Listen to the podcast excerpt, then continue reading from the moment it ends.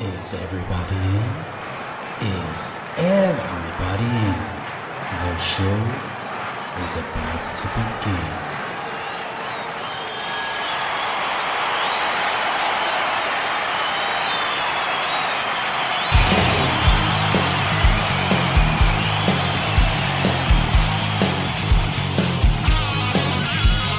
Welcome to the podcast, concerts that made us, interviews and stories,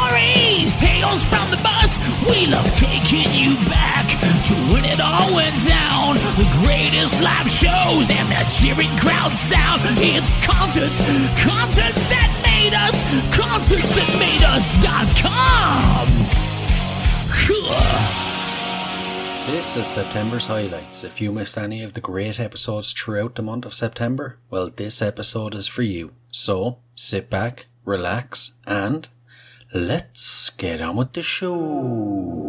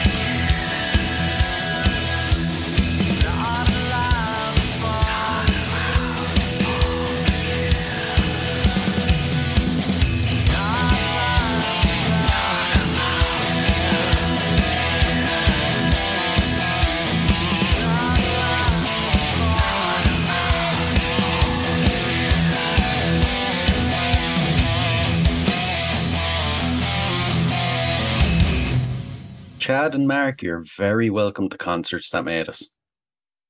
Thank you. Glad to be here. It's, it's great to have you guys. Now, we kicked off the show with your song Forever. I mean, is there a more perfect heavy metal song than that? I mean, it has everything. Would you like to tell us a bit about it? Well, yeah, I think it's uh, one of those things where I tend to write a lot from the perspective of depending on where the listener's at in their time or in life, they can be the lyrics can be kind of taken several different ways. So I kind of write from a general perspective, and depending on the person, they can kind of insert their life into that. You know, so obviously a lot of things going on uh, in the world. Uh, you know, good and bad, you know, so that kind of dials into that a bit. Um, you know, we tried to have a song that was, uh, you know, kind of tipping the hat at some of some of the classic songs, you know, with the opening kind of scream was a little bit reminiscent, tip of the hat to a little deep purple kind of, but you know, there's only one Ian Gillan, of course. But yeah, it's just, you know, it's just a it's a it's a strange world right now. There's a lot going on, and how we deal with that and kind of unpack those things and move forward is uh, up to each one of us. But On the the music side, you know, most of our songs we try to to inject a little bit of dynamics uh, into the song. So you know, the, there's a, a few changes where you've got kind of a driving riff, and then it kind of bounces a little, and then it's got something a little more uh, uh, melodic here and there. So it's uh, you know, we try to mix things up a little bit. Uh, it just kind of comes out of us naturally. I'm not really sure how to describe it. So Good, good, good. It's from your latest release, but that's actually a reworking of your first album. Would you like to tell us a bit about that? Yeah, I think that uh, that one uh, we were actually writing our second album, and we were thinking about the first, and we were like, man, that was just not a great representation because we did it ourselves, basically at home, uh, and and recorded it sort of separately. So we decided that it would be a better representation if we could all get in the same room, record it like you do a real album. Uh, so we went to London Bridge Studios in Seattle, which is kind of an iconic studio that uh, bands like Soundgarden and Pearl Jam and uh, Alice in Chains all recorded at. Um, and then we had uh, had it produced by Matt Hyde, uh, and Matt Hyde's uh, uh, acquaintance of Chad's down in L.A., but he's uh, he's a fairly well known, actually Grammy-winning producer that's worked with Slayer and Hatebreed and Deftones and bands like that. So we were very fortunate to get all that pulled together, and we're very excited about the way it sounds, and we're very happy with how it represents our music. and that's kind of where we got the you know we took uh, actually it was uh, one of our friends that's helping right now too with the uh, promotion and some of the social media stuff was samsara was kind of her idea remember um, when erin kind of brought that up because we were trying to come up with well what do we want to call this thing? Because we don't want to necessarily just re-release the same title and confuse people uh, but we need to kind of give it kind of some kind of a different you know, differentiation. So uh, we decided samsara which is in buddhism is kind of the uh, you know rebirth and new cycle you know so trail of souls you know samsara trail of souls with a new cover artwork that um, another acquaintance of mine a friend uh, from seattle area in portland oregon justin hampton who's a pretty well-known concert uh, poster artist that's done a lot of stuff for you know soundgarden tool mastodon and you know some of these you know nice cool bands so his um, artwork really helped kind of kick this thing off too in a different direction. You still have the original album up. Was there any thoughts of maybe taking that one down and just leaving the newer version up? Yeah, that, you know, that was our initial thought. Um, but, you know, there's, uh, I don't know, we got talked out of it basically by Erin, so you can ask her that question probably. um, but I think, you know, in this day of uh, the way that algorithms work and everything, the the basic thought was if we take that down, we're starting from zero again. And so it was left up there. I don't know if it'll stay up forever, but who knows? It may. But that's that's kind of what the we're living in this new digital age and the way that mu- the music business works. Um, we were convinced that we should leave it up. I think it's kind of sad to say nowadays that music is kind of almost entirely based around algorithms these days. That's very sad, quite honestly. it's very sad, especially when you're kind of a an old school sort of band that's not really, you know, we're not kind of built for that impact where you release a, a single every month or something like that. You know, we're you know, metal bands and and old hard rock bands always were very album based. Um, and the way that the the music business works now is it's very singles based, and it doesn't really suit how we like to do things. We like to do albums. It's kind of gone back to where you know we kind of got in the 40s and 50s where it was about the single, but the single then was the 45 you know they would just put out their 45 and our single today is now streaming or the mp3 so it's interesting how it's kind of cycled back to yeah yeah it's gone full circle almost. Strange strange. Like i want an album. I like to put the thing on and listen from track one to you know however many there are. It's yeah. how i listen to records. Yeah exactly. Personally i i love listening to albums in the car you know? I hate putting on something that's only two or three songs you know? You want that longevity for a good long car trip. Yeah totally you know, then you always end up skipping songs. You're like, I don't want to hear that one. you know, you put on an album, you like, you know what you're going to get. Yeah, yeah, exactly, exactly. And there's a term that I haven't come across before, but when researching you guys, I came across it. The new wave of traditional heavy metal. Would you guys like to tell us a bit about it? I I think uh, we kind of we we stumbled across that ourselves and you know it's it's kind of that thing where everything needs a label it seems. And we didn't really know what to call ourselves because we're really more of a classic metal band you know we don't really uh, even fit in that category um, although it tends to be the one that we get most pigeonholed in. To us we're we're more like a you know the the late 70s early 80s type of metal. Um, a lot of the new wave of traditional heavy metal bands actually are more thrashy than we are um, but somehow we kind of get stuck in that. And we're we're not sure we're all that comfortable with it, honestly. Really. And um, you mentioned pigeonhole there. Being a, a metal band, are you afraid that you will kind of get pigeonholed into that kind of oh these guys are you know trying to emulate bands from the 70s um, i'll answer that one too uh, you know i guess we could worry about it um, but it's kind of who we are. So I don't think there's much we can do about it. You know, it's uh, the music that comes out of us is what what comes out of us. Uh, we all have very different backgrounds uh, musically. Um, you'd be surprised how diverse we are actually uh, in our backgrounds, but um, hopefully that comes across some in the music. And yeah, you know, trying to to put a fresh face on something that feels familiar is not all that easy uh, but at the same time, we kind of like the familiar, you know, and that's kind of where we're where we sit. Everyone has to point a finger at something and go, "What? What do they sound like? They sound like this," you know. So I'd rather at least have it be in the right category than you know some you know the thing about metal or any musical genre really is there's these days there's so many subcategories and sub subcategories that you know at the end of the day you got your metal at the top here or whatever and then however many arms go out from there and it's like you know who knows? You know but one of the you know and whether or not it's called a throwback or just you know something new it's like it's got that i think because of our dna and our exposure to music growing up it's got that hardwired sound that is who we are yet. So there's the familiarity but then yet i think there's a little bit of a fresh spin on it as well. And on the classic rock side i think someone that's done a really good job of that which has been one of my favorite bands to come out in you know long time and they're by far not a new band but uh, rival sons who's you know from LA, you know, you could swear to God they ripped songs, you know, certain riffs right out of Led Zeppelin's, you know, catalog. But you know what? So did Led Zeppelin. They did, they did the same thing, you know. But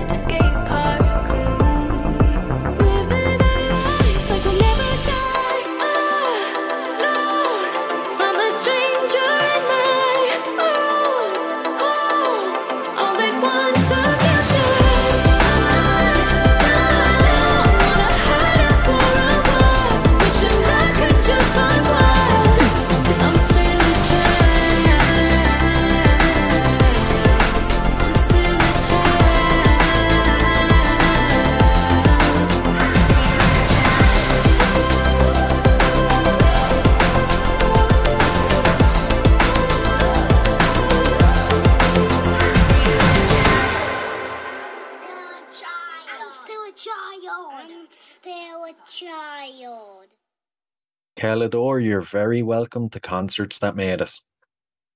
Hello, thank you for having me. I'm so excited to be here today. It's great to have you. It's great to have you now. We just kicked off the episode with your single, Still a Child. Would you like to tell us about it?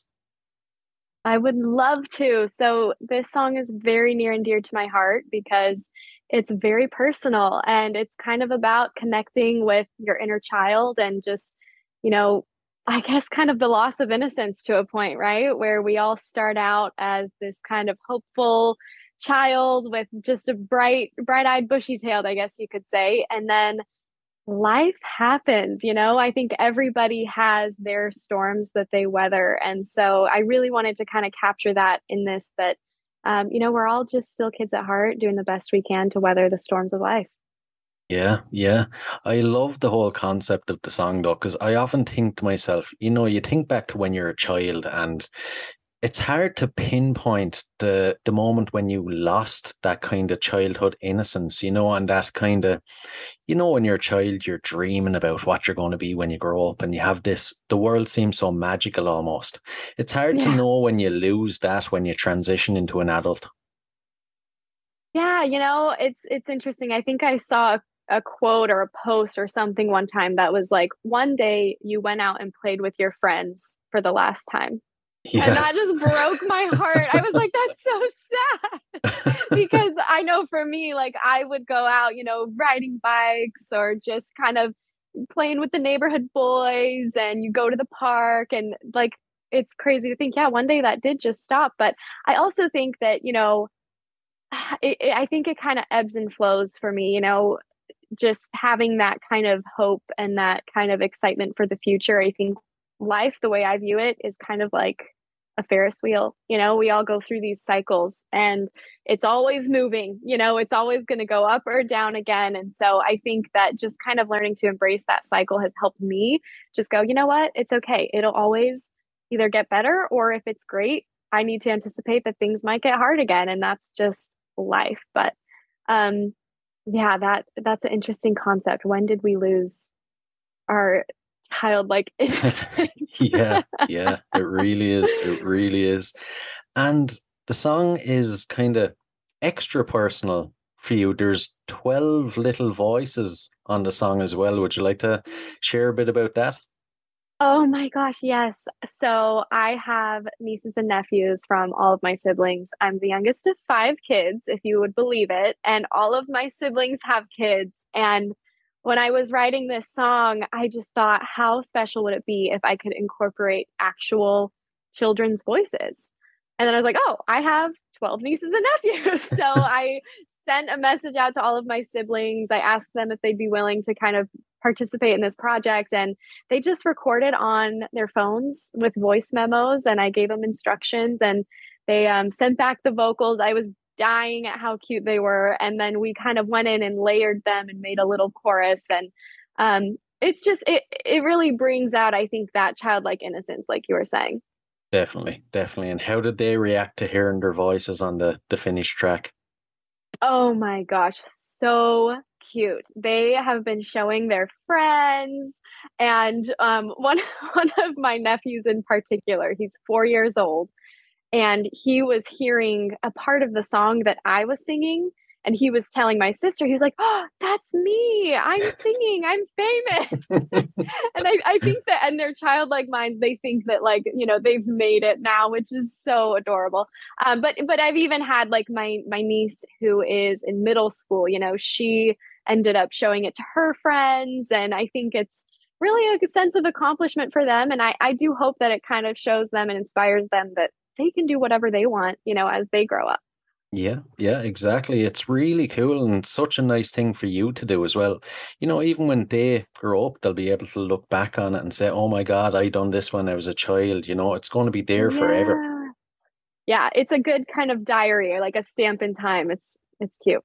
Yeah, yeah, definitely, definitely. And children are something that's well, helping children is something that's close to your heart, isn't it? You set up a, a charity feed the soul? Yeah, so I'm doing a benefit tour that I'm calling Feed the Soul because that's really my mission with music is to make music that doesn't just merely entertain. I mean, that's great, but I really want my music to feed people's souls, to connect. I think that's what music is all about. So I've started this virtual live stream concert series where I'm partnering with various organizations to raise money for the hunger crisis. And I actually just did one with No Kid Hungry. I figured it would be really fitting, given that Still a Child just came out, to partner with an organization focused on childhood hunger in America.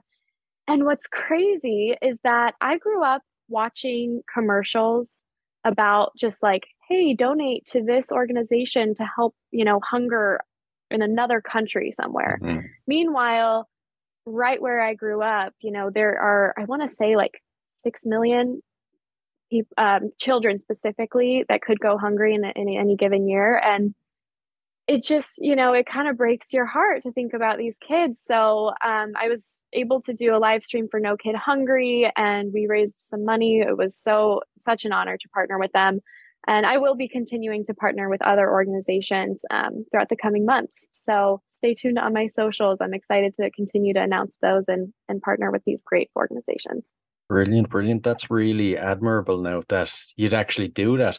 But it's funny you said that um when you were, you know, younger, you seen these ads. We have those as well. And you made me just think of something. It seems to be all countries are more concerned with helping other countries before they help their own, you know, because we have that problem as well. There's so many homeless and homeless children in Ireland. And the mm. government are sending millions you know, to other countries, you know. It's uh yeah. it's a bit messed up. Yeah, that's so interesting. And you know, I think that I think people generally mean well you know but but i think sometimes it's the small ways that are the most impactful. And people automatically think oh if i go do a, a trip to you know have a service trip somewhere across the world it makes them feel important. And there is important work being done. I don't want to minimize that. I think it is great and wonderful. However i think you're right. We often overlook the problems that are happening right where we are in our own lives in our own cities in our own countries. And um, you know, I, I moved to LA about a year ago now, and I think being here in a big city where I can see the homelessness and I can see the struggle, like really uh, right across the street. You know, there's someone that's sleeping on the ground, and then there's an ins- insane expensive car that drives right by them, and there's just such a divide. And so I think that also has kind of been pivotal for me to see it a little bit more firsthand to go, wow, there's a lot going on right now. But what I will say about these organizations I'm working with is they have real solutions, which is really cool. And I think like the hunger crisis is something we have solutions to and we know how to respond to it. It's just a matter of getting the resources and activating the people. So that also is um, reassuring, right? that we, Exactly. we can have the tools to address it. Exactly, exactly. I can't wait to see what you do with it now in the future. And back to Still a Child. What was the process like from, you know, coming up with the concept of it to writing it, recording it, and releasing it? I love this question because it's a fun story. So, my sister had sent me a video that I took of myself. She was like cleaning out her computer and she just emailed, like, Hey, I found this. And I don't think I even really opened her email for months. And then I was just kind of going through my inbox and I was like, Oh, what's this? Why didn't I open this? Open it up. It's a video of myself literally singing to the camera and just I could see all of my young insecurities like all over my face, but I also really related to that girl. In fact, um, on my YouTube channel, you can go see the actual video. I have kind of a clip of it up there. Wow. so if you're curious, um, but that kind of inspired this idea of like looking back and reflecting on home videos in particular. And I don't know if you're this way, but for me, like I grew up watching home videos of my family and of myself. And anytime anyone pulls those out, like it just gives you this very specific feeling. And I wanted to kind of capture that. So then, you know, as we went into the writing process, I was really reflecting on kind of my childhood and these home videos.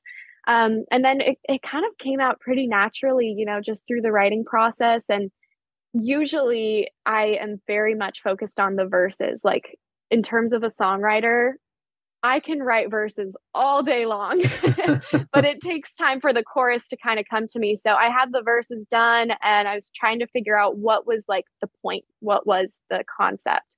And when Still a Child came to me, I was like, that's it. Like, this is it. So once we had that, um, the rest of the process was pretty seamless. And it was so exciting, you know, hearing the first versions and demos of this song because I would just be dancing in the studio, just like so thrilled and excited.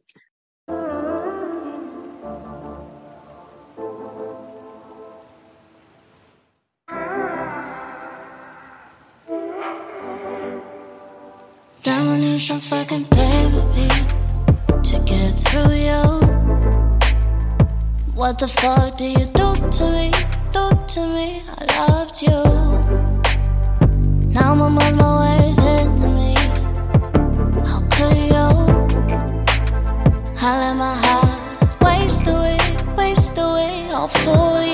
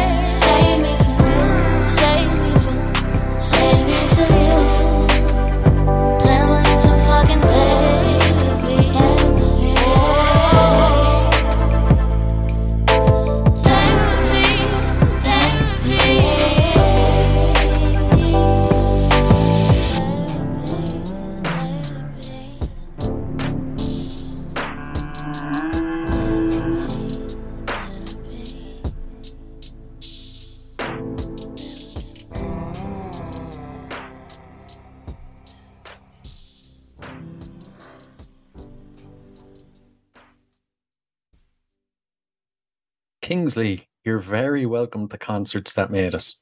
Yay, thank you for having me. It's brilliant to have you. I'm delighted to have you now. I've been listening to your music quite a bit and I absolutely love it.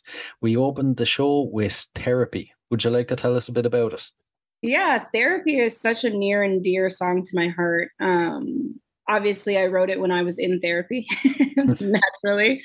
Um, and it was really like this anger reflection song of like this guy literally making me go to therapy to like fix our relationship. It turns out I had to fix a lot of things about myself, but that is irrelevant.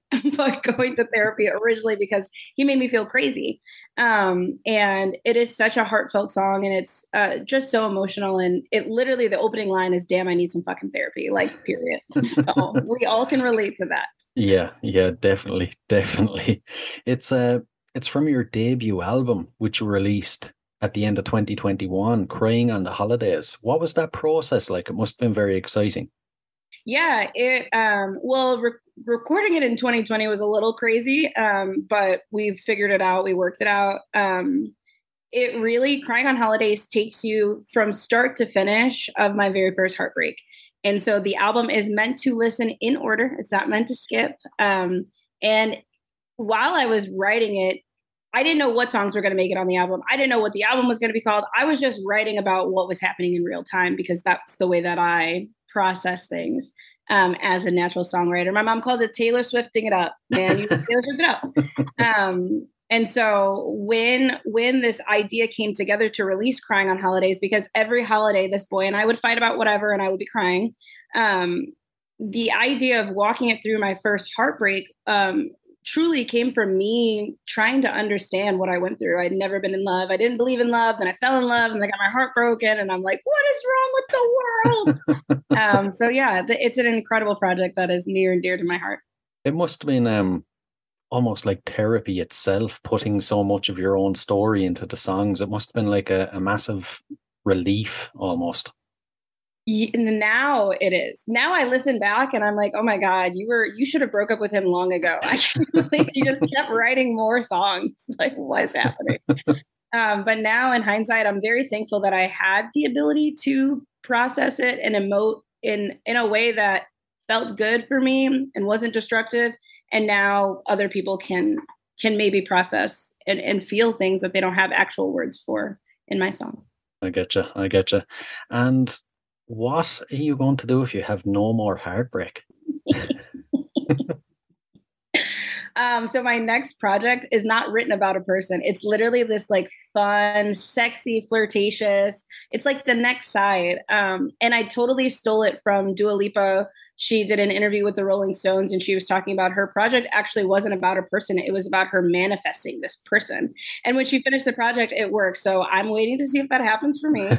I don't want to know, but yeah, I don't. I don't think I want to write about heartbreak anymore at the moment. I just, I just want to feel good and and love, love, and yeah. yeah, yeah, exactly. Put that energy out into the world, and it'll come back. You know. so you're based in Portland. What's the music scene like in Portland? Is it uh, full of competition? Um, if I say yes, they'll call me humble. No, um, it's really not. There's not a lot of pop, and if you like to talk as much as I do and smile and you're social, you'll do really well. Um, so I had such a humble experience. I actually moved out of Portland a week ago because I'm moving to London. I'm in Chicago right now, staying at my parents' house. Um, and in the six years of time, I had this incredible experience. I got to open up for people that I don't think I ever would have gotten a chance to open up for in Chicago because Chicago's such a big city. Yeah. Um, I've gotten to play random festivals that I I'm like, ah, why am I here? Not why am I here, but oh my gosh, you know, you got to work a little bit harder. I thought, um, and and really incubate and curate who I am as an artist. And with a forgiving crowd, like you can make so many mistakes on Portland stage and they love you even harder. So, like, I got to try out a lot of things with my stage presence, with my banter, uh, my top came off at one of the shows. I didn't feel embarrassed. You know, it just broke, and that's what happens. And my titties are out, and person's like, "Yeah!" so I had such an incredible and a unique experience, and I'm I'm really thankful. Some way, somehow, I ended up in Portland and got to push off and be Kingsley. Yeah, yeah. It sounds like a, a great place to start. Anyway, now I love diving into my guests' history and finding out how they got where they are. But before we do that, I noticed your merch game is on point. I don't think there's anybody that has merch like you. Can you tell us a bit about it? I'm so crazy. I and I don't know where these ideas come from. I'm I I mean I went to school for business, but I don't know. It's just like this is just who I am. Um I really 2020 was such a crazy year of like reflecting on what um what I was and who I was without a stage and how I connect with people without a stage. And so when Crying on Holidays was coming out, I ended up meeting up with a local black owned makeup company and she was like, I'll make you one lipstick for your album. So when it comes out, you can help promote my my makeup line and your album. Well, that turned into three different lipsticks that were embodied as three different singles that went out. So each single had a lipstick. And then when my album came out, we kept growing the collection. And some of the new uh, products are named for future songs that are coming out. Ah. Um, so it's not even like a lipstick line like Rihanna or Selena Gomez and Rihanna. They have a makeup line, right? This makeup line specifically embodies my music. So when you put on this lipstick, it's supposed to feel and sound like this song, right? yeah. Um, and then for the marketing part of it, like the music videos, I got to have the lipsticks as cameos in there. So it was just like another level. And then um, the recipe book that I have for crying on holidays, the book is called Drinking on Holidays. That originally came from my Kickstarter. So when I had my Kickstarter in February of 2020, before the world shut down, we were going to do one of the tiers as a listening party where me and my producer would like share uh, cocktails and and drink and listen to the the um, album because we do that together. So we were like, we should do it with a crowd, like a listening party. So when COVID happened and we couldn't have the listening party, I'm like, I still want to do that, but how could I do it? So I made this recipe book where each song on my album pairs with a cocktail that I believe the song sounds like, sounds like, feels like, drinks like. When you're drunk listening to therapy, you should have an Adios motherfucker. Like that's the drink to have. Um, and that turned into such a crazy experience that I even got to like write in the recipe book my favorite song lyric fun facts about it. And then that spun into interviewing, doing a podcast with the book where each episode I would drink the drink and listen to the song. And like, if the like get to work with my friend, it was just awesome. I've just had such a crazy experience. And from there, we just got even crazier with like shot glasses. I love to drink. Um, yeah, I'm I'm just humbled and honored. And this next project's merch is going to be even cooler and even doper. And I just love it. There's so many ways to connect people to your music outside of just being on the stage. Yeah, definitely. Definitely. That's crazy though. That's really thinking outside the box. Like who comes up with the idea of like a recipe book linked to an album? Yeah. Oh, fair play to you for coming up with the idea. Oh man. So we'll I mentioned a few minutes ago, we'll dive into your history a bit. Can you remember your very first musical memory? Yeah, it's pretty embarrassing. Um and I, I've only said this once in an interview, so this is really hilarious. Um, I had a crush on this guy, Alex Jado, in kindergarten, and I I remember and like writing a song, and I remember the lyrics. It was like Alex Jado, just like Play-Doh, because his skin was like this Play-Doh-y color. Um, and, oh, how I can't hide my feelings inside. Like I specifically remember like singing it in my head, thinking like, if I sing this to him, I'll win him over, kind of a thing. I never did it but that's like my first experience that I have with myself of like feeling something and making something from it. And from that point on, if nothing made sense, I really just put it in a song. That's that's amazing though that at that age you were able to actually come up with lyrics like that and just Terrible the thought process of the thought process of uh, putting it into a song. Yeah. It's good yeah. to see you haven't lost it oh yeah, I just so um, a couple days ago I was unpacking my stuff and I found my songbook from 2017 and I'm like going through it drunk with my mom and I'm like what I notice about myself is I could never spell, could never do it. But these are some good words. spell great. And that has not changed since kindergarten to now.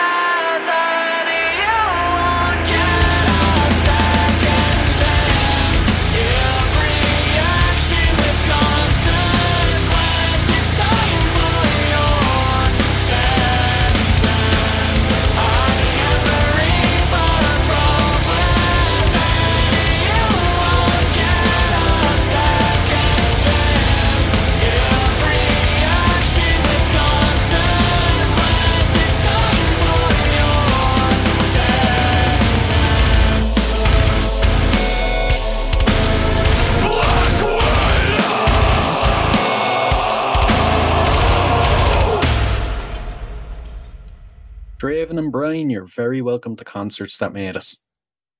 Hey, how you doing, man? Glad to be here. I'm good, I'm good. I'm delighted to be speaking with you guys now today. We kicked off the episode with your latest release, Black Widow. Would you like to tell us about it? Hell yeah. Yeah, so um, it's the first of some upcoming songs that we're coming out with. Uh, it's a lot more aggressive than stuff that we've made in the past, and uh, yeah, it kind of tells a story of taking vengeance on people who are kind of creeping on women. You know, so it's kind of like an empowering song, and also a brutal song. Uh, but uh, Yeah, heavy heavy guitar licks on that one. yeah, it's uh first time we've busted out, and I, I know that it's kind of a cliche, but it's first time we busted out a seven string guitar uh, with music that we played. Not that you need one to make it heavy or a seven strings heavy. You know, Rob Scallon made one of the most beautiful songs in an eight string guitar uh, distortion. But it was it was fun. It Yeah. was fun Yeah, to try it out. Try something try something different, you know?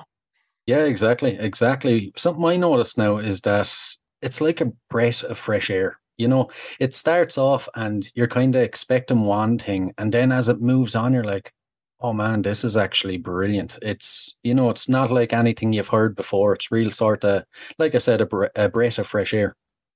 Nice. Well, thank you. yeah, I appreciate that. Uh, we yeah, it, definitely it felt. Uh, sorry, I'm going to take over. go for it. Uh, so yeah, it, it felt like that uh, writing because we, we just finished uh, Transcendence, which is our last album, and we were like stuck in the studio all of COVID, just writing those songs, and to come out of that and to start writing seven string heavy aggressive it was like oh cool like we're still being creative right now so it was a good way to like kind of keep going but not writing the same thing plus i definitely myself at least i definitely try to not put myself in a box or like think of something to make before i go I like oh i want to make a song that's like this kind of metal in particular this genre we really try to stay unique and just kind of not confine ourselves to like a particular sound or a genre you know Yeah, yeah. Well, you're doing a great job of that. And how has the reception been from fans? Uh, pretty good so far. A lot, a lot of people uh, on the opening day, and then the the whole weekend's been pretty good. A lot of the comments are positive. Uh, they like the artistic nature of the video, um, and pe- people just like uh, you know a woman killing a bunch of creepy men. Apparently, I never would have guessed. oh man. And you know, you guys it seems kind of well, obviously now killing a lot of men isn't autobiographical, but you seem like you want to help people through your music, you know, help them through issues that they might be facing. Yeah, a lot of that's actually from Audrey specifically. Um, she's had a lot of uh, family members go through a lot of uh, like mental illness and like a lot of personal like drama and stuff that affects their lives. So when we write in the studio, we're kind of writing based on how we feel or what we want to project. And when she comes in, she kind of takes this like spin on things. And a lot of it is geared towards like, I'm writing with a purpose. I'm not just writing to be an egotistical rock star. Yeah, yeah. If only more bands were like that, huh? Yeah. And you know, something as well I have to ask, what's it like having, you know, a female lead singer? Normally you don't see it too often, you know, it's great now, but you don't see too often. Normally it's like four guys. But I think uh, back to the whole breath of fresh air thing, it's cool that you do have a, a female lead singer. What's it what's it like? I mean, I can't really, I don't really feel like it's that different for me, at least. Like, I just, you know, for me, my perspective of this whole band is that these are three of my best friends and I just enjoy playing music with them, you know? Um, definitely, I, I feel like a lot of people try to put us into the box, like, oh, you're female fronted. I'm like, well, you know, Yeah, Yes, but female no. fronted's not a genre. you know, like, you know but uh, yeah i mean i yeah i mean i agree like it, it's it's kind of normal um i mean i've been in a female fronted band for quite a while um because her and i were in a different project like way before this couple projects ago so i kind of like the uniqueness um when i started getting into playing music like playing out in bars and shows and stuff nobody else was really doing it unless you were paramore you know what i mean because evanescence wasn't around touring anymore a lot of the big uh, female bands weren't really like active. You had like in this moment and Paramore, and that was like female bands. You know what I mean? Um, so to me, it was kind of like a uniqueness approach. Like I want to do something different. Like every guy can scream, every guy can do this. It's like I want to do something different. You know, put some power into it, some uh, passion. Um, but yeah, I mean, it, it seems. I mean, it's kind of just normal for us. You know, just kind of kind of vibing. Yeah, I get that. I get that. And what was the process then from coming up with Black Widow to recording it to releasing it? What was the process like? So um, we got a huge opportunity in what year was it? Was it twenty one? 21, yeah, was last year. So we, yeah, I don't even know what timeline we're in. um, we got a huge opportunity in October of 21. So this is before our album came out because our album was set to release for November. So those songs are already done, queued up to be released. We got a huge opportunity to play. Uh, I'm sorry, to uh, record with Justin from Miss May I. So that kind of geared us to like want to like prove ourselves, want to push ourselves in a direction because we're going to be in front of this guy who's been all over the place, uh, genre wise, production wise, show wise. So we were like, let's push ourselves to like match that quality. Yeah, he also was a, a good influence on us because, like, basically, we, you know, he's kind of poking with the cattle prodder. to, like, Yeah. Come on, write songs, you can do it. but um, you know, we we, we wrote like I want to say like eight or I think it was eight. like yeah. eight songs. Yeah, we, and- we settled on five. yeah. So then we took the best five that you know that we all liked, including Justin, and then uh, you know we went out to Ohio to Reface Studios, and then you know he kind of helped. Well, you know he tracked us, he recorded us, he did all the production on everything. Uh, he changed some stuff, gave some like ideas for stuff. So it was a really good collaborative effort. He's a wonderful person to work with, very kind, very knowledgeable. You know, learned a lot while we were there. Yeah, Um, a lot of tracking techniques that yeah. we're, we're doing in our studio now. So it was awesome. Ah, yeah, I was going to ask, you know, you often hear these stories of bands getting paired with like this legendary producer, and it seems like it would be incredibly intimidating. You know, I was going to ask, what was it actually like, you know, going there and working with him as a person? I mean, for me, I know this sounds, I, am I will just admit this right now if I haven't before. I'm very ignorant when it comes to like a lot of music and a lot of bands. Like, I honestly hadn't listened to Miss May I before I met him. So I didn't really have that, like, you know, like, oh, I'm standing next to this Titan. You know, I'm like, oh, this yeah. is just a dude for me, at least personally. Um, but, uh, you know, just as a person, you know, he's really kind, very knowledgeable, and, uh, you know, he has his particular way of doing things. And I definitely learned a lot by watching his process and how he does stuff. Um, yeah, yeah, I think it was a little nerve wracking at first, just because like like I was a huge fan of Miss May. He like like that band got me into like metalcore when I was younger. Like I started playing, I started covering their music and stuff like that. So it was a little nerve wracking because you're like, oh, I'm going up against this dude who like is gonna want to push me, who's gonna want to like metaphorically like slap me around and be like play better, you know. But I mean, once you get past that, like like I said, he's a sweetheart. He's like a goofy dude. Once you met him, I was like, oh, this is chill. Like now we're having fun, and like it was like hanging out with him. I mean, every day uh, we went out and got food with him. We were hanging around Ohio, which is a state we've never been to before. So it was kind of like a fun way to just like be creative, but also like get down and work. You know? Yeah, yeah, definitely. I suppose it just goes to show, you know, no matter how big or how legendary you are, you're still a person and you still like the same things as everyone else. You know? it's just great. It's just cool to meet people who like don't let their fame or their fortune like get them to be like egotistical. Yeah, because we we've had it the other way around. We're not going to mention any names, but we've had it the other way around, where someone's like, "Do you know who I am? You know who I am?" And we're like, "No, I don't." People, uh, uh, although I will say, people that aren't as high up on the ladder, yeah, you know, yeah, like they're not, they don't have that status. It, it's weird. Like people are great, like that are like in that middle ground, tend to have like the most ego I've seen uh, personally. I, I was just going to say, yeah, it's always those guys who's like, I think maybe subconsciously they're trying to prove themselves or something or to feel like they should be more recognized but it's always the guys then at the top that are absolute sweethearts you know? Be interesting to see at what stage that kind of you lose that kind of assholey and become nice. Yeah i wonder uh i mean I, I won't say that like everyone at the top is the nice but at least you know at least the ones that we've come in contact with have been good so far so you know. Rich, you're very welcome to concerts that made us. Thank you very much. Yeah, it's good to be here. I'm a big fan, so thank you.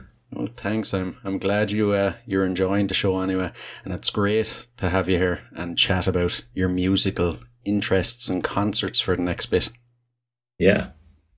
So before we get into that now, I want to introduce my listeners to your podcast, Chew the Metal. It's a it's a pretty entertaining podcast as well, and as we've mentioned before, there's a bit of crossover with my one.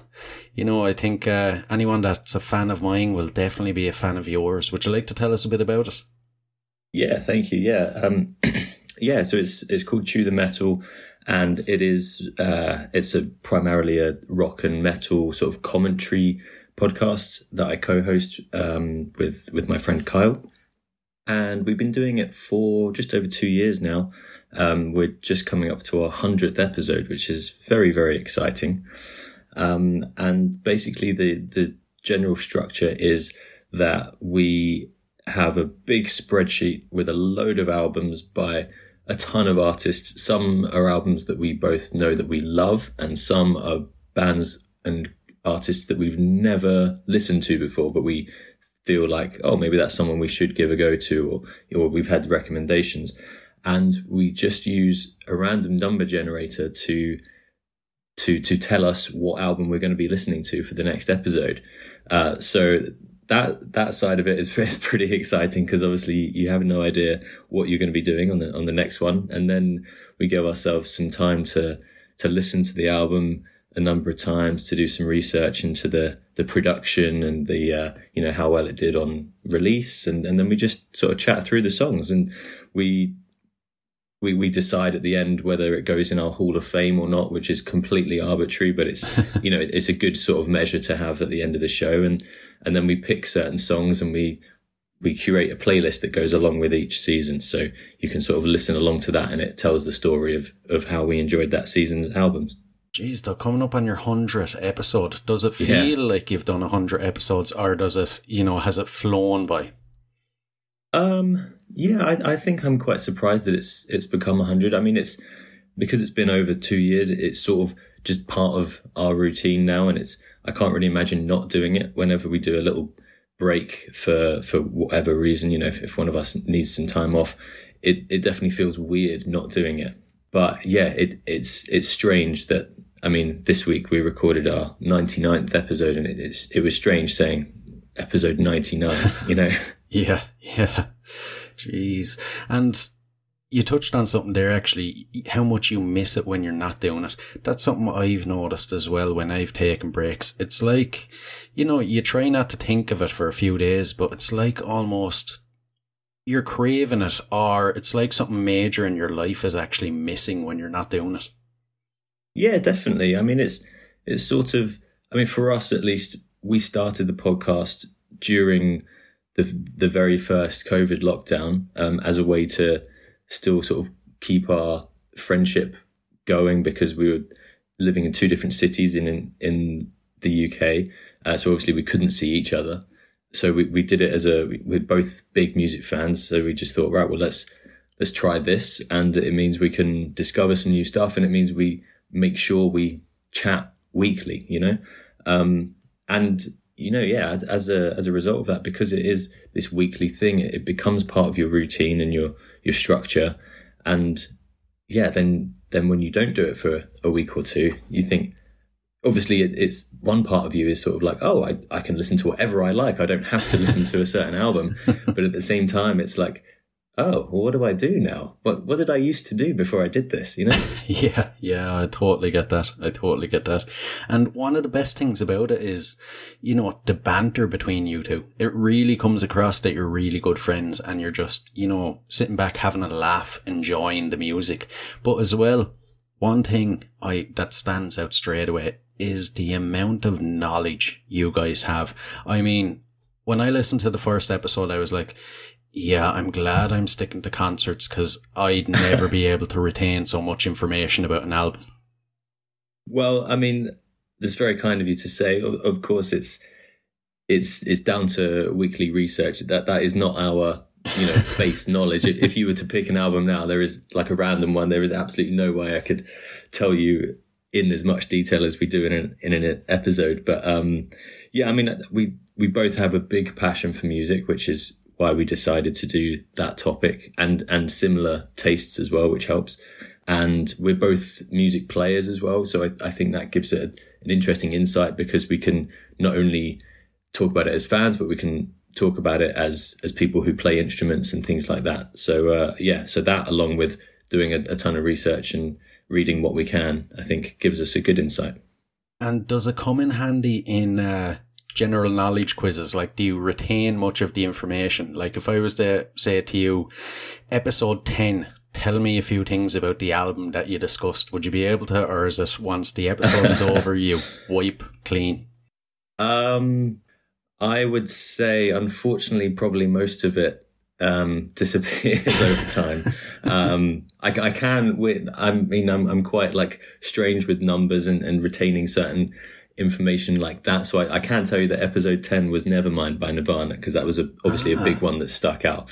Um, but yeah, I, I think we, we had a little game a few weeks ago on our sort of second birthday as a podcast where uh, Kyle had a, a list of band members and I had to try and remember which bands they were from. And, you know, we're, we're talking, you know, months and months had passed, but we managed to remember a lot of them actually. Ah.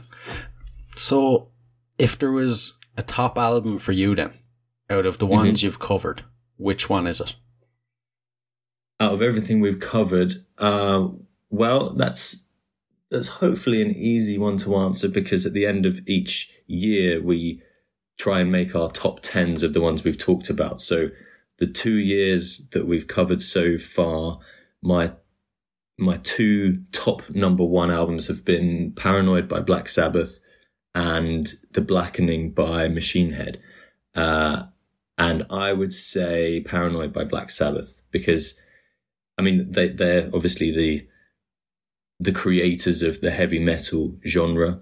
Uh, so you know, there's huge props to them for that, and I think it's it's so easy to to say albums like that are incredible and classic because they have that influence. But if you actually sit down and listen to the album Paranoid, it is just a perfect, perfect album.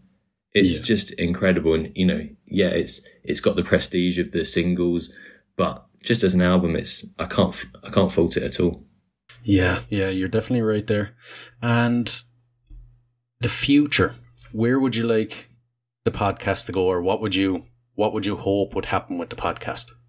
Oh goodness. Um, well, I would definitely like to keep it on a, a similar path to, to how we're doing at the moment. I think we're looking to get a lot more guests involved in the show. So we get some new perspectives and some new suggestions for albums. So that's something we're looking to do this year. Um, we, have had guests in the past, but I think we're looking to really ramp that up because it's always fun when you get given an album by someone else. Then, you know, if someone else comes to you and say, this is my favorite band or this is my favorite album and it's not someone you've listened to, you now get to say, oh, okay, what is it about this album or what is it about this artist that this person really, really connects with? And that, and that's, that's something that has really sort of given us a great perspective. Um, and I'm not too sure. I think, I think that's the, that's the main goal. Um, I think doing some live shows would be fun, but, uh, yeah, I'm not too sure at the moment. I think that would be the main thing. The uh, the live shows always seem to be a thing with with podcasts, don't I know even mm-hmm. it's crossed my mind, and I've had a couple of listeners say that they'd love to see a, a live show of my podcast, but I'm always constantly kind of thinking there's so much logistics with it, and how would you actually yeah. get it to work? You know, it sounds like yeah, it would course. be a hell of a lot of fun, but it'd be an awful lot of work. You know, it wouldn't be just like uh, producing your weekly episode. Not at all, not at all. And I, and I think if you were to do a live one, then uh, you you've always got to think about like you've got to do something special for it, you know, and yeah. and just just coming up with that special concept for it is uh, is a thing in itself. I mean, we've been racking our brains for the the past few weeks trying to figure out what we're going to do special for our hundredth episode. it's just, you know, how do you how do you mark that by doing exactly what you always do, but with a with a special twist on it. It's it's tricky.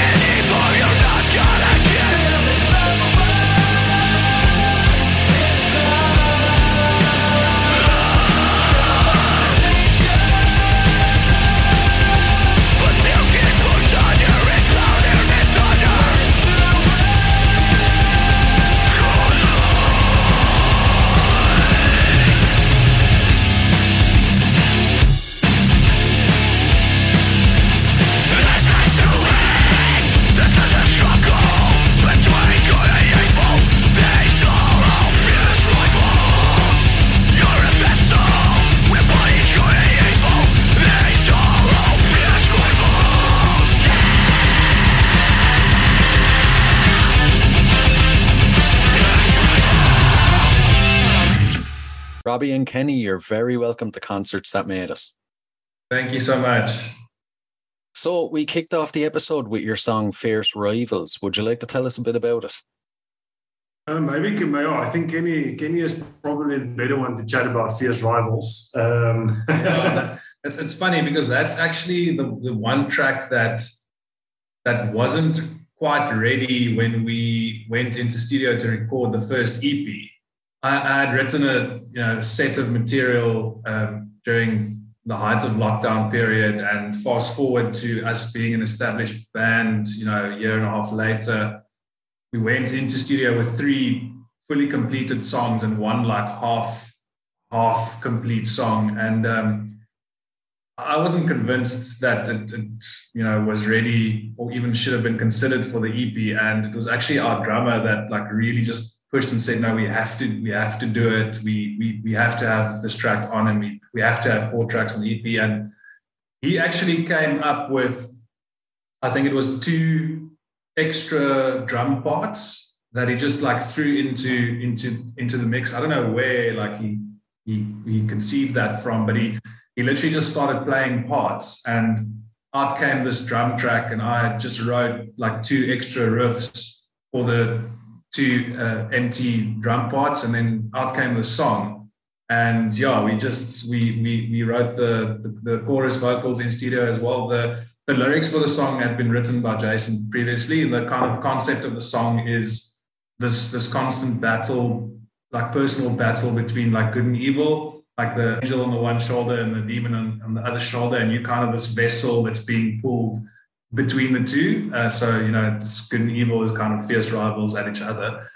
Yeah, that, that track was actually, I mean, half of it was like completed in in the studio, and I think it's probably one of our strongest, if not strongest, song in terms of, I suppose, general appeal and commercial appeal. I think it's. You know, I think for Kenny's right from the commercial standpoint, It's definitely it has nice beats to it. So, uh, so I think everyone enjoys the beats. The guitar riffs are very heavy also, and it's got some clean vocals in there in the mix. So I think, you know, from the commercial standpoint, it's always interesting to me when you go into studio um, and you have maybe six songs or four songs or five songs ready to go. And the one that that's not quite ready to go ends up with, with with just uh, you know it's brainstorming in studio. Uh, something great comes up, you know. So, um, so so so that seems to happen quite often, you know. It's funny how things like that happen though. I even noticed with the with the podcast, there's been episodes where like there's been technical difficulties, or maybe in the moment I didn't feel like it was a great conversation even but then that episode goes on to like do better than other episodes it's kind of funny the way those things work out yeah there's something about like having to to like immediately find like something natural in either the conversation to your point or you're in music like all of a sudden when something like really comes up organically or, or naturally it tends to be really good uh, as opposed to something that's forced and like you know i didn't want to back to the point of that song i didn't want to go sit down and write you know this or complete the song because it felt forced and so when the drummer actually said, "Well, here's here's the beat," here you know lays it down, and then like everything just came naturally from that. So I think there's something that just goes to show like the more organic, the better. Yeah, yeah, definitely, definitely. And the song it really does rock. It's uh, you know, it's one of them ones that when it comes on, it's like you've heard it before almost. It just clicks with you, and you're like, "Yeah, this is oh, that's awesome, great," man. you know. Yeah, and cool. It's off your EP, Enter the Cosmic what was the process like with that from conception all the way up to release? Yeah, look, I think um, again it was I think it was more of a personal journey uh, for for me personally when when writing that material. So initially, this wasn't intended to be a full band. Um, I, I think just maybe to to keep some sanity and to use all of the you know forced confined time we had during the lockdown period used it as a channel of outlet. And you know, I enjoyed writing so much that I, I just decided I'm gonna I'm gonna make a solo project of it and eventually take the material to studio and you know, release it under whatever pseudonym or alias, you know, I, I, would decide on on that time. But it wasn't until um, I actually reconnected with our vocalist Jason um, and said, like let's let's do a single together because your voice is perfect for this this type of music." Um, and yeah, we did the single together. Got a session drummer on board. Um, I doubled down on on bass and guitars, and out came this product, which just sounded incredible. And I think in that moment, I realized, and Jason also knew that like it could be something uh, more permanent and could be a full fledged band. And we, we, obviously set about finding the right people, uh, roped Robbie in. Funny enough, I was soundboarding a lot of these riffs and ideas to him on WhatsApp, like because he knew about this this thing I was working on, just you know, as a personal project. But this guy is probably the biggest metalhead I know. Um, and listens to, to, literally every metal band known to man. So I, I, knew he was the right guy to soundboard like riff ideas and stuff. I'm like, what do you think of this? What do you think of this? And so when I eventually approached him and roped him in onto the bass, it wasn't unfamiliar to him and he kind of knew what he was getting into, which was awesome. But I think the the concept of, of enter the cosmic, when we speak of cosmos, it's not necessarily like space and, and time only. It's also like a metaphysical uh, metaphor. Uh, you know, the, the cosmic can also be something that's that's beyond understanding or you know behind uh, uh, beyond like human conception. And so the themes of the song speak to things that are beyond our understanding you know? So there's fierce rivals like i spoke about this kind of push and pull between good and evil which is something completely metaphysical. And Simon the Reaper is about you know the uncomfortable reality and facing of death Shark Attack is a little bit more political, speaks mm. to you know speaks to current state of affairs from from a political point of view, and our leaders that are you know metaphorical sharks that just kind of attack us. And Night Terror, I think, is something that it, it literally speaks about you know kind of horror in dreams, uh, and and and I don't know if you've ever had a Night Terror, but there's quite a few scary concepts. Um, you know that that kind of sit within that within that um, experience. And yeah, I think the song kind of kind of speaks to that and tries to make sense of it because again, it's like a phenomenon. So I guess that's that's where it came from. Like a lot of the the the songs and the themes are are really rooted in just being human and and experiences and concepts that are completely beyond our understanding, but yet we are still faced to you know or, or expected to face it and to have to have it, to yeah. deal with it yeah yeah. Yeah yeah. And i have to ask since you mentioned you were bouncing the ideas off of robbie were you kind of sitting back waiting for your moment to be asked to join the band or how did that work out? Listen, me and uh, Kenny actually played in a band together before before uh, Kenny started Doom Trigger, um, so we know each other very well, and um, obviously, having performed live together, we understand our each other's minds. You know, so um, so just from the from the base of it, uh, I think he he could get an honest opinion if he's going to send me uh, some stuff, which I obviously was looking for. Um, and then, you know, from the band perspective, I think um, you know, I'm definitely not the most talented music. Let me put it that way. I music well. Um, I have some performance skill, if I can put it that way. So the additional vocals, I think, that I could add uh, along with the bass may have been the trigger for the ask at the end of the day, uh, because I can do the cleans and the gutturals and the lows and the high screams. So I think um, I think from that standpoint, it could have turned into an edge, you know, uh, for them. So, uh, so I think that's maybe where the Austin came from, you know. Hey guys, I really hope you enjoyed this episode. If you did, please rate and review us on iTunes and Spotify. And if you're interested in signing up the Band Builder Academy, use the link in the show notes below and enter the code CONCERTS and you'll receive 10% off. So, until next time, keep rocking.